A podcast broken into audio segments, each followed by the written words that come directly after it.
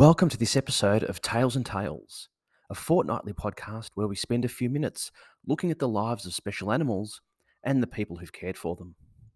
In today's episode, we look at the life of Laika, a Russian dog who in 1957 travelled aboard the Soviet space shuttle Sputnik 2, and in doing so became one of the first animals in space and the first living creature to orbit planet Earth.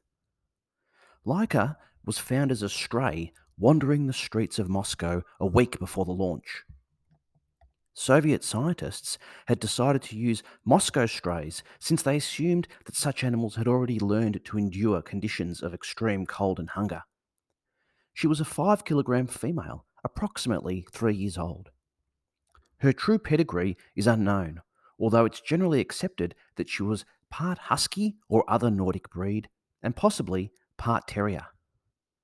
Laika was individually chosen because of her calm and docile manner, determined during a series of tests done on the street dogs. In addition to Laika, the program also prepared Albina, who'd already flown twice on a high altitude test rocket to act as Laika's backup. A third dog, Mushka, was a control dog. She was to stay on the ground and be used to test instrumentation and life support. The experiment aimed to prove that a living organism could survive being launched into orbit and continue to function under conditions of weakened gravity and increased radiation, providing scientists with some of the first data on the biological effects of spaceflight on mammals. Pre flight training for the dogs occurred at the Moscow Institute of Aviation Medicine. It included conditioning them to the small size of the flight capsule introducing them to the gel like substance that would be their food, and being placed in a centrifuge to simulate the acceleration and noises of a rocket launch. The mission staff naturally developed a relationship with the dogs in their care. Laika was taken home by one of the staff scientists to play with his children prior to the launch. I quote Laika was quiet and charming. I wanted to do something nice for her. End quote. Dr. Vladimir Yazdovsky wrote in a book about Soviet space medicine. Quote, she only had a short time to live. Unquote. Finally, on November 3, 1957, Laika was launched into space aboard the Soviet spacecraft Sputnik 2. Laika completed four orbits of the Earth. Monitoring of her pulse rate, blood pressure, respiration rate, movements, and eating behavior provided invaluable data to the scientists on the ground about survivability and the stresses placed on the body by rocket launch and spaceflight. Dr. Yazdovsky's quote probably made it clear that regrettably, Laika was never expected to survive the mission due to the lack of technology for intact craft deorbiting and landing.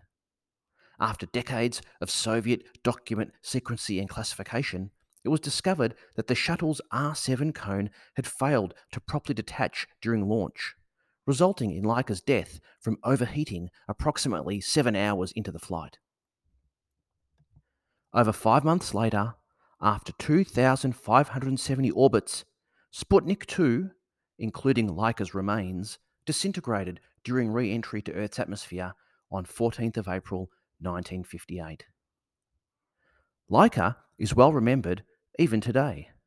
At Star City, the training facility for Russian cosmonauts, a statue and plaque honour Laika.